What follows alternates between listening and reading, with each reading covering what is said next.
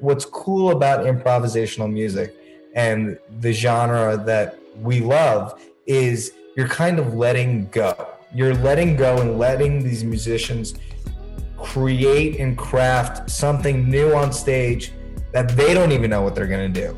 So your mind kind of releases this idea of what it, the world is supposed to be, and you're just kind of accepting what is. I think those are the coolest moments where you're you're not looking for the, a band to do something a certain way.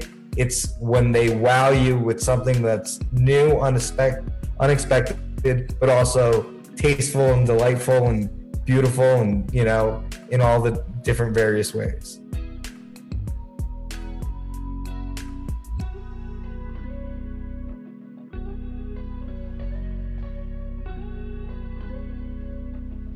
Here we are today on the podcast. We've got Kunj Shah. So for everyone out there listening, Kunj is the founder of Live for Live Music, puts on the Comes Alive Festival series. They've got Fool's Paradise coming up, just had Days Between, you know, Brooklyn comes alive, Democracy comes alive, Denver comes alive. Kunj, welcome to the show, my man. Pumped to have you here. How is Jazz Fest?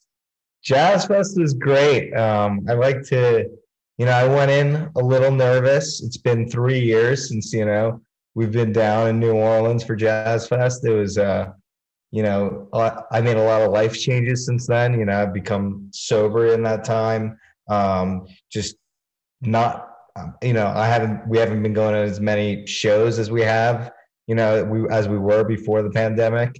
And, you know, Jazz Fest is a, it's a intense marathon, you know, and we put on 10 different shows at Jazz Fest or during the late night series. So I was a little bit nervous to go in, you know, going into Jazz Fest, but as soon as we got down to New Orleans, you know, it was just it felt like, you know, homecoming. You know, that's New Orleans is a city where we get, you know, probably most of our inspiration for all of our events. And it's a city that's like near and dear to my heart. Um, I got married in New Orleans.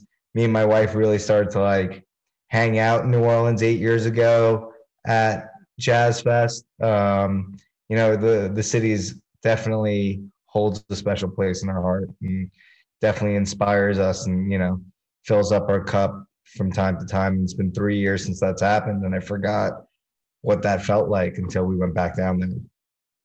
Brimming with life down there for sure.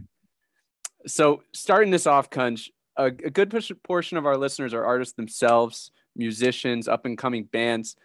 I want to talk about music industry and marketing. Generally speaking, my first question here let's say, uh, for example, your niece or, or younger cousin, uh, we're asking your advice on pursuing music as a career and not just a hobby as a musician. Just generally speaking, what kind of advice do you think you'd give them? Um, as a musician, I mean, I'd say put in the time. Um, you know, definitely put in the time with when it comes to practice. Um, go to shows, go to as much live music as you can. Interact with the musicians. You know, talk talk to you know talk to people behind the scenes and just be present in in all things live music. Don't spend your time cooped up at home. You know, just playing your instrument, thinking I'm gonna you know be huge one day. You want to go out and kind of interface with other people, see how they're doing it, hear their stories, you know, see where they're coming from, find out where their journeys left, left um, led them. I mean, everyone has a different uh, path to success, mild success, or what they consider success, and it's it's always good to hear that from other people before you know um, pursuing that full time. Can you talk to me about some of the things you admire most about your favorite artists, both in terms of their approach to music, but also their approach to, to marketing and their brand? Well, uh, in terms of their approach to music, I, I I'm a big fan of improvisational music, and and to this day, it still blows my mind when I see some of my favorite musicians and friends just compose on the spot, not only for themselves but while interacting with each other in a way that's just so tasteful and beautiful and um, it, it really blows my mind um, marketing i mean you know that's that's a tough one because I feel like when you follow all the rules, it doesn't go, it doesn't work out, you know, right? Like, and then if you don't follow all the rules, it also doesn't work out. And then you have a band that like Vulfpeck that comes out of nowhere and does their own marketing and makes their own videos and, you know, dresses up Madison Square Garden like it's their own home living room and sells that out. And they don't play any shows. They play like two shows a year or one show a year, which you would consider, you know, not a traditional strategy for a touring band. You would want to, you know, as a former manager of, you know, multiple bands, I would tell these bands, all right, you want to make sure you hit these A-list markets, you know, the Bostons, the New York Cities, the Denvers, and then, you know, hit them in the fall, and then maybe in the spring you go to some of the maybe the West Coast or some of the college towns, and you want to make sure that you're hitting all the right spots. And then, you know, that's supposed to be the model that works. And then some bands just come in and you know something goes viral. Um, their their strategy of saying no to playing multiple uh, a, a bunch of gigs somehow works for them. And then for some people it doesn't. So there's no i mean if you figure out on one of these interviews what the best marketing strategy is for a band let me know and we can become millionaires together I've I've heard on these interviews it's it's buying one of those live for live music promotional packages. I thought that was the secret. no, I mean we do a lot of different mar- you know, we do marketing for a lot of different shows and promoters and stuff. And you know, that helps, but um there's no rhyme or reason um when you're a, a band. You know, you could be a band. There's some bands that I've seen, you know, stop being bands in the past year that I thought had everything going for them. You know, they played late nights with, you know, on the late night television shows. They've toured, they have their own festival. Um, and it's sad to see, but, you know, when you're kind of on the inside of it, and as a former manager, you kind of see that, you know, what looks like success on the outside is far from it. You know, the, the grind is real up until you reach a certain level. And then the machine is so big that the grind is even bigger, you know? So it, it's it's not for the weak hearted this industry. And I, and I just have a lot of respect for musicians who do this day in and day out with no um, with no certainty of whether it's going to work out. I'm curious to hear what you think are some things that are often overlooked or, or, misunderstood by musicians early on in their career from a business perspective. I think you know what's overlooked and misunderstood is well i think one thing that musicians do a lot is they or, or, human beings do a lot is we compare ourselves to other bands. So when they've or we've you know reached a place in life or our career where four years ago or three years ago or two years ago we would have been like wow, that, this is amazing. I can't believe this is happening to me. We look, you know, to the left and we look to the right and we see some people going ahead of us and we're like, oh, but why isn't this happening to me? And I see that all the time with bands and actually human beings in general. I know I do that myself where I'll be doing something that I dreamed of doing as a kid. And I see someone else doing something bigger because there's always someone else doing something bigger. And I'm just like, well, why am I not doing that? And lately, I've gotten better at appreciating what I do have. And I've seen, I think the pan through the pandemic, a lot of bands started to appreciate what they did have, you know? So when they're back out on the road, they're not looking as much to the left and to the right. They're just, you know, of, uh, at other bands. They're just happy to be on stage playing music with their friends, you know, and, and I think an important thing that musicians often, you know, or, or people in the industry um, or artists sometimes don't realize is that you have to create your own idea of success, right? Success doesn't have to mean that you're the number one band in your genre, the number 10 band in your genre. You know, it could just mean that you could play different cities to a relatively um, interested fan base. You know, I've managed bands that have come, have, they've gotten to that level of feeling like that that is success for them, and it's completely changed their entire mentality on you know going out and doing it day in and out. And the, the burnout starts to just fade away when that starts to happen. Mm, i love that answer. So you know talking generally about people you know yourself as as an entrepreneur what about with up and coming business people that you've worked with throughout your career what do you think's maybe often misunderstood or overlooked um, by by young professionals who you've worked with it, it doesn't all come at once, you know, um, and once you're there, it doesn't mean that you're going to always hold on to it. Um, everything comes in waves, you know, you know, success, um, failure. You know, there's there's been points in the last, you know, six months where I thought things were going to shit and everything was awful, and I don't know how I could sustain this. And then there's been points in the last six months where I'm like, things have never been better, you know? So, you know, just like life, business is always going to take you on different rides of ups and downs where I think, you know, sometimes you just can't live in the highs and you can't hit, live in the lows. And you have to just understand that it, you're always going to, you know, experience both. Mm. Which is, it's not always easy to take that that higher perspective. I mean, this is advice that I'm trying to give to myself as well. Totally. So jumping a little bit to the side here, uh, let's talk about promoting a tour. What do you think are the key differences between mediocre marketing and promotion for a tour uh, and really high quality marketing and promotion for a tour? Um, it's working with the right venues, the right promoters, um, making sure that the right marketing coordinators are working at the right venues that you know if you're in management or you know if you're an artist that you're actually when you're doing a whole tour that's a lot of different markets to cover that's a lot of different venues to interface with that's a lot of different marketing coordinators and each one of those coordinators is going to send you a different marketing plan so just because they send you a plan doesn't mean that they're going to do all the things that they send you in the plan. Sometimes it's a generic plan that they send out to every artist, you know? So it's important for the artist or the manager or the team to have a constant line of communication with the um, marketing coordinators at these venues and, you know,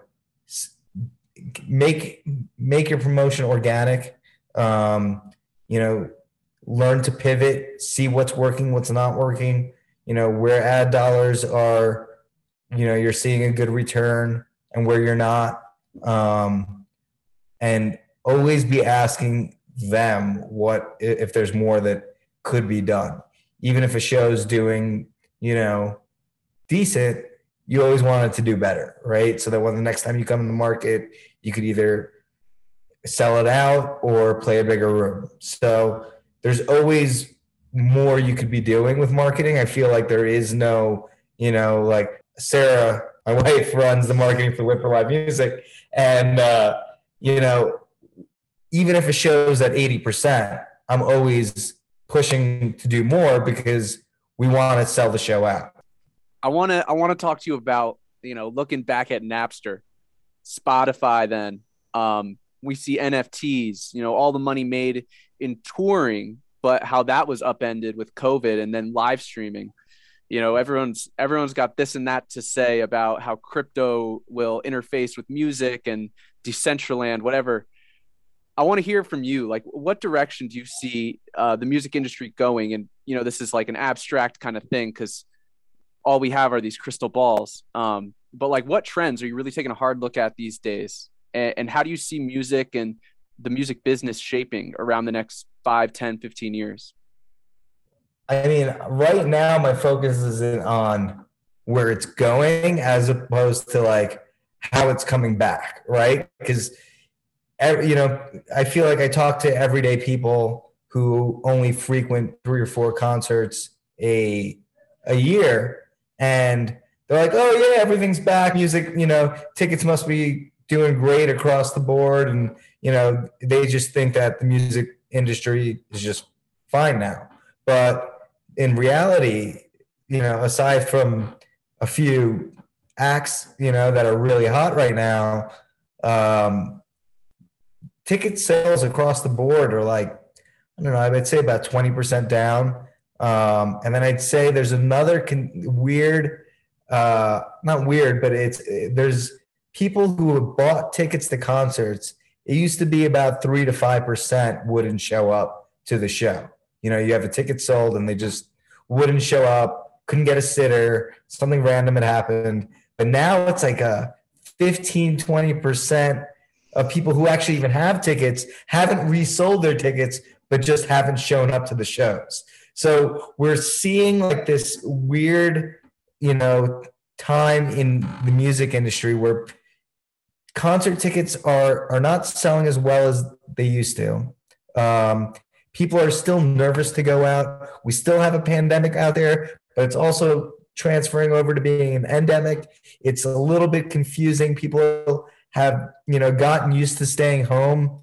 Um, you know, the, so they're not as keen on going out. Some people are, you know, I was, you know, up until New Orleans, I feel like even when I would go to shows, anytime I'd be at an indoor show or at a concert, any person that would be talking to me, I'd just be thinking about all the different ways they could have contracted COVID in the last seven days. And I'd, I'd have this deep rooted anxiety until I feel like I went down to New Orleans, was kind of immersed into it. It was like a immersion therapy where you're just in these packed clubs. And I just finally felt like it, you know, that fear and that anxiety kind of, you know, went away for the first time. And I, I have to imagine that other people feel the same way too, you know, like there, there is going to be a little bit of time before people feel fully comfortable going out to concerts and shows. So I'm a little, little, you know, a little hesitant to say,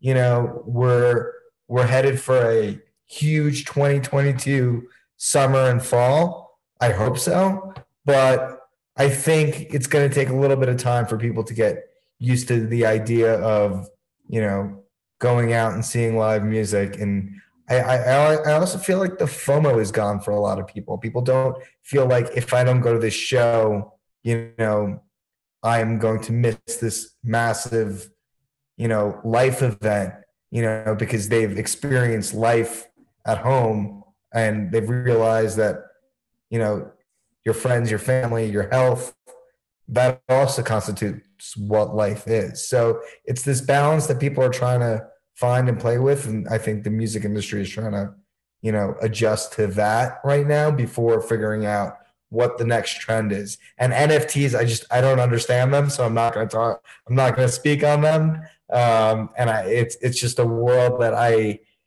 haven't allowed myself to really delve into. I probably making a mistake by by not doing that, but for for right now, I'm fo- trying to focus on you know getting our shows and our events back to where they were and creating new ones in the process like we did in New Orleans.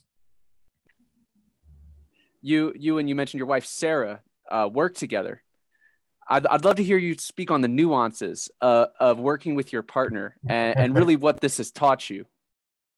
Oh well, at first, uh, we we decided that we weren't going to, you know, ever work together. I think we were on the way to some sort of festival or some sort of event.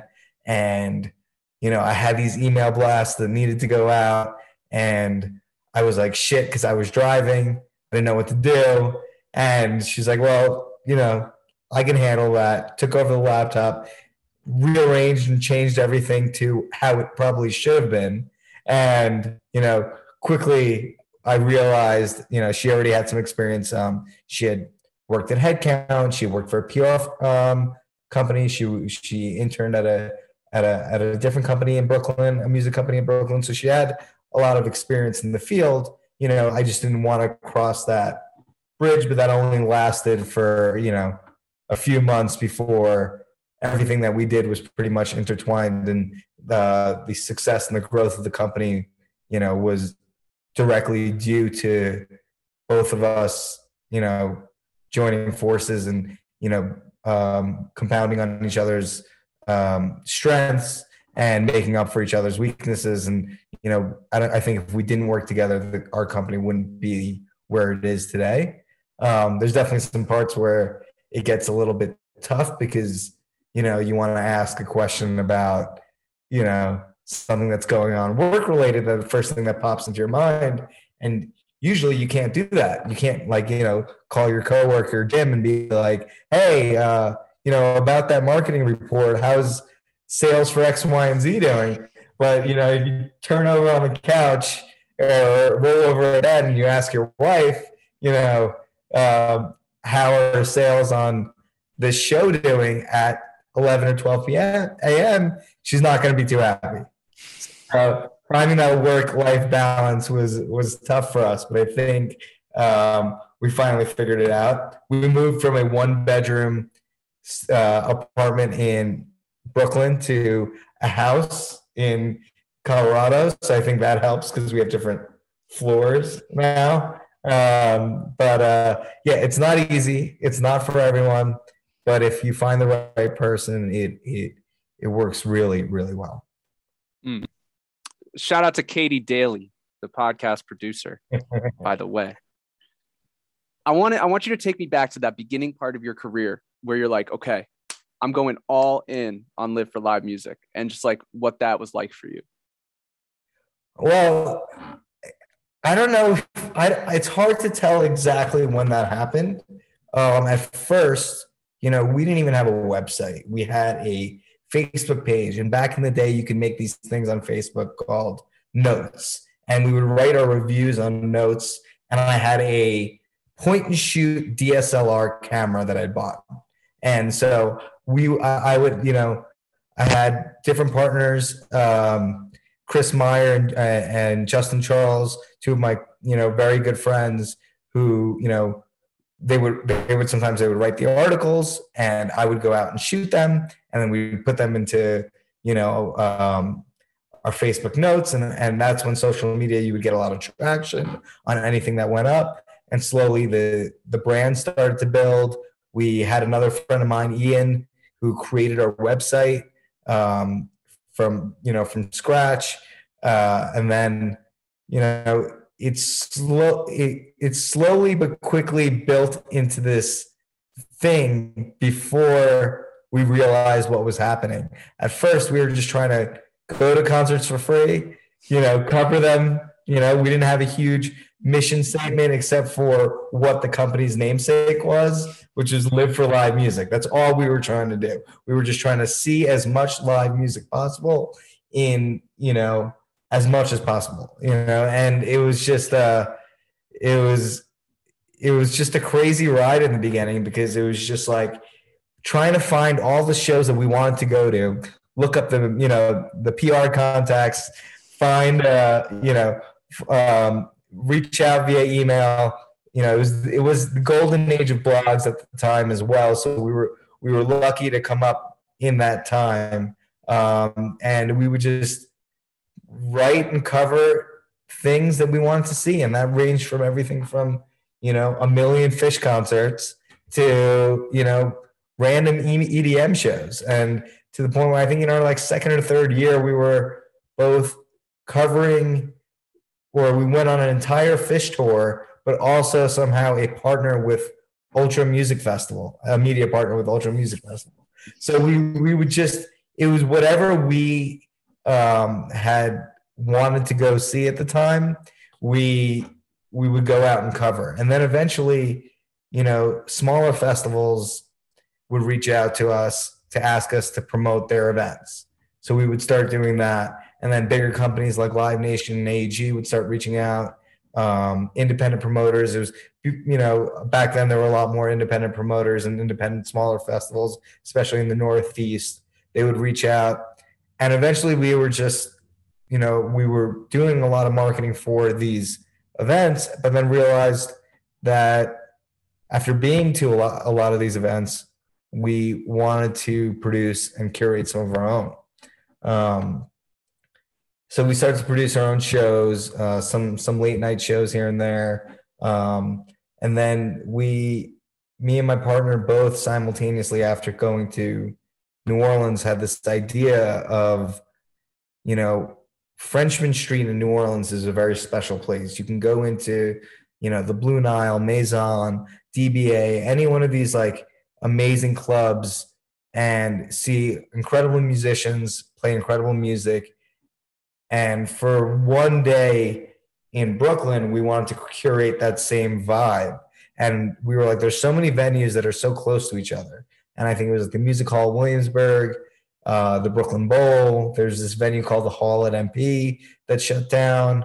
Um, and we we created an event. we created Brooklyn Comes Alive where we would basically, you know, it was fun for me because I would create 15 bands or you know work with musicians to create 15 bands that have never been bands before, and we would put them in three different venues. They would all be playing at the same time, so you would have to curate them so that no band was so much more appealing and draw than the other one so that you wouldn't have 2000 people go to one venue and get shut out. So for one day in brooklyn you would get a wristband and you'd be able to go bounce between three venues and see all these awesome different super groups kind of like you can do on Frenchmen Street in New Orleans. And that's where the idea for Brooklyn Comes Alive came along. And, mm. you know, from that, you know, just more and more events, you know, started to, we started to produce more and more events. And, you know, here we are still trying to figure it out. Can you describe your leadership style with Live for Live Music? And then part B, can with the bands you've managed in the past, can you describe how leadership with the band might be different?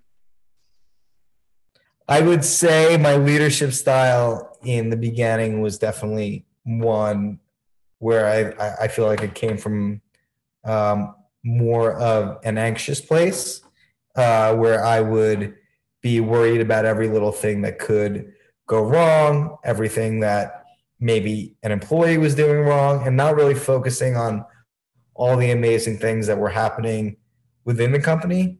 Um, whereas now I've learned to really trust the people that, you know, have really made this company what it is and brought it to where it is now. So I kind of let the heads of each department kind of do their thing while I try to focus on um, putting together different events and new events. Um, and, you know, we'll run down um, marketing and editorial um, meetings, whereas I focus more on the production. Um, my wife Sarah focuses on the marketing. We have a great editor, Andrew O'Brien, who focuses on the editorial team, and we have an amazing editorial team. Um, so there's a lot of aspects to the company, but I I think my leadership style has shifted towards more trusting the people in charge of their respective departments to do what they were, you know, what they are meant to do. And I think the same applies to bands, you know, it's just uh, when it's tough because in bands as well as companies, you you sometimes you need the one person that's going to go, you know, above and beyond and do the things that aren't music related, like creating the logos, talking to the agents, talking to the managers, figuring out band budgets, um, but sometimes that causes a little bit of friction between the other bandmates who are also just wanting to play music and be in a band. And you know it's tough when you take on so much responsibility as the band leader. You know you have to learn to also trust and delegate certain responsibilities to your bandmates. Otherwise you're going to start to grow resentful. Um, and it's just a it's a tough way to operate as a band leader in my opinion is is you know where, where you've taken on all the responsibility and you start to feel like it all the success and all the failure is is you know due to your direct actions and not the music that's being played on stage mm. right on earlier we touched on on your deep admiration for improvisational music. Uh, as you know, I share this deep admiration. I I'd love to hear from you, like what like life lessons or things you've picked up from kind of the the philosophy of jazz of improvisational music that that you think apply to life in general like outside of music So I think when um, you know a lot of people go to concerts, right? They're they're going to a show to kind of internally in their mind sing karaoke to a specific chorus, um, songs they've known from their past, you know, and and, and it touches on a bit of nostalgia. Where I think what's cool about improvisational music and the genre that we you know we love is you're kind of letting go. You're letting go and letting these musicians create and craft something new on stage that they don't even know what they're going to do. So your mind kind of releases this idea of what it, the world is supposed to be, and you're just kind of accepting what is, you know. And I think it's a really cool metaphor on how to, you know, embrace life instead of trying to like, you know, take every lesson from your past and you know apply to the now. Sometimes it's just, you know, a a better sometimes it's better just to to to let things be as is. And and i think that's kind of as a listener of improvisational music i know it's different from the the players on stage and i can't speak to that. But for for me as someone who's listening it kind of puts me in a meditative state where i'm just accepting this new music come together live in front of me you know in a way that i am not expecting nor do I do I want to expect it, you know. And I think those are the coolest moments where you're you're not looking for the a band to do something a certain way. It's when they wow you with something that's new, unexpected, unexpected, but also tasteful and delightful and beautiful, and you know, in all the different various ways. You said it. I'd love to hear some books you've read you know along your path of of becoming who you are that have just stuck with you as being like completely like influential or inspirational impactful for you whether it's like a fictional book or, or a nonfiction book where you tangibly learned something like any book recommendations? I would love to hear. Okay so i got three. Um, one i actually i listened to it as an audiobook and this is for people in the music industry. Um, i'm not a big foo fighters guy. They did do our georgia uh, Comes Alive Festival, and I think they're an incredibly talented band. But before reading this book, I wasn't like a die-hard Foo Fighters um, fan. Uh, but listening to the Dave Grohl audiobook, uh, my wife had put it on. We were actually in Africa in December, um, and she she was listening to it, and she was a, a, chapter or two or three maybe in, and I was just like, oh, can we shut it down this background noise you know like this is kind of annoying. I'm trying to write i'm trying to read my own books and you know about a chapter in i, I just got hooked. And him navigating the music industry is was a really cool insightful you know um, memoir of popular music today and you know how he dave grohl has integrated himself into i mean he's played for like two or three presidents. He's you know he'll have paul mccartney come to his house. He's in the background and in the forefront of so many musical happenings that i didn't know he was a part of. And it's just really cool and to hear and see. And it's not only his time with you know nirvana it's it's a a really cool story of everything after that.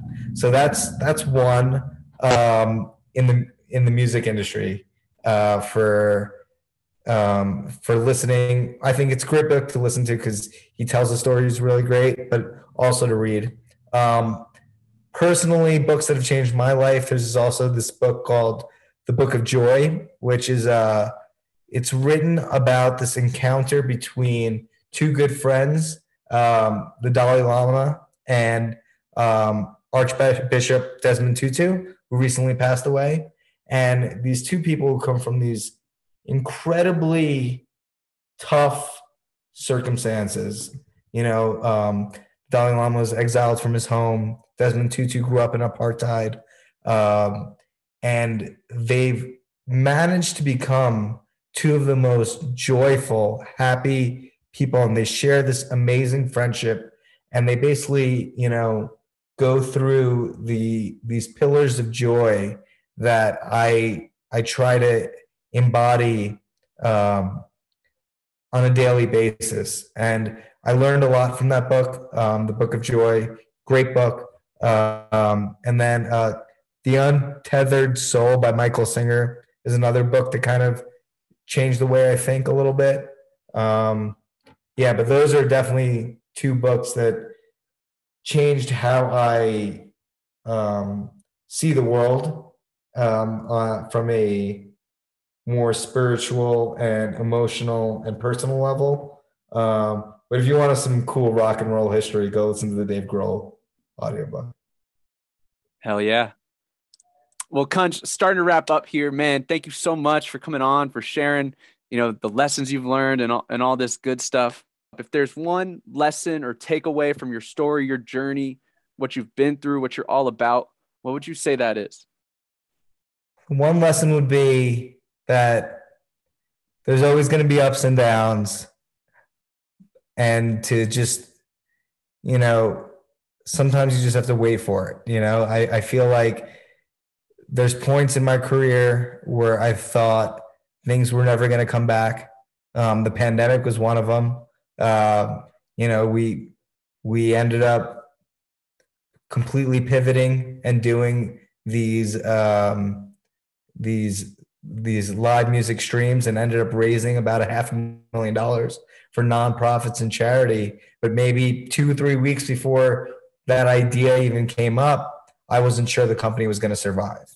You know, um, so just to remind myself that you know there's always going to be ups and downs, and to stay the course because at the end of the day, it really is really really rewarding. Um, I, I recently experienced had a that cathartic release in in New Orleans at Jazz Fest where right before I was like, huh, I don't know how much longer I can keep doing this, right? Like this is this is a lot. Um, and I can't I, I remember being at one of these shows and you know turned to, turning to my wife at maybe 2 3 a.m we had some shows that didn't even start till 2 30 3 a.m um, and just saying just saying to her i want to do this for the rest of my life you know? I can't imagine doing anything else. So you know one lesson that i'm i i, I i've learned but also want to keep learning is to just stay the course and and remember that there's always going to be ups and downs. Mm. well there you have it. Kunj shah. He's one of the guys making this whole scene happen. Kunj thank you like friends me. being at made at your shows, all this good stuff. Like, uh, rising tides lift all ships, and uh, man, you're you're a big part of those tides rising. So, big shout out to you, everyone out there. Buy those tickets. Check out the Live for Live music events coming up all year. Comes alive, Fool's Paradise. Uh, yeah, Kunj. Any final words for anyone who's listened this far? No, just go see go see live music. You know, um, it, local venues, musicians, everyone everyone could uh, could use use the help.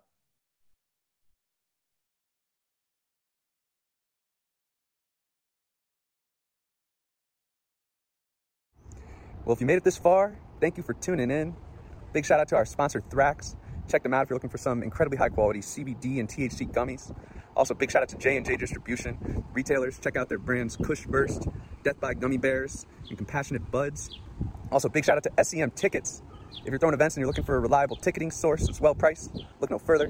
Got links in the description. Much love, y'all.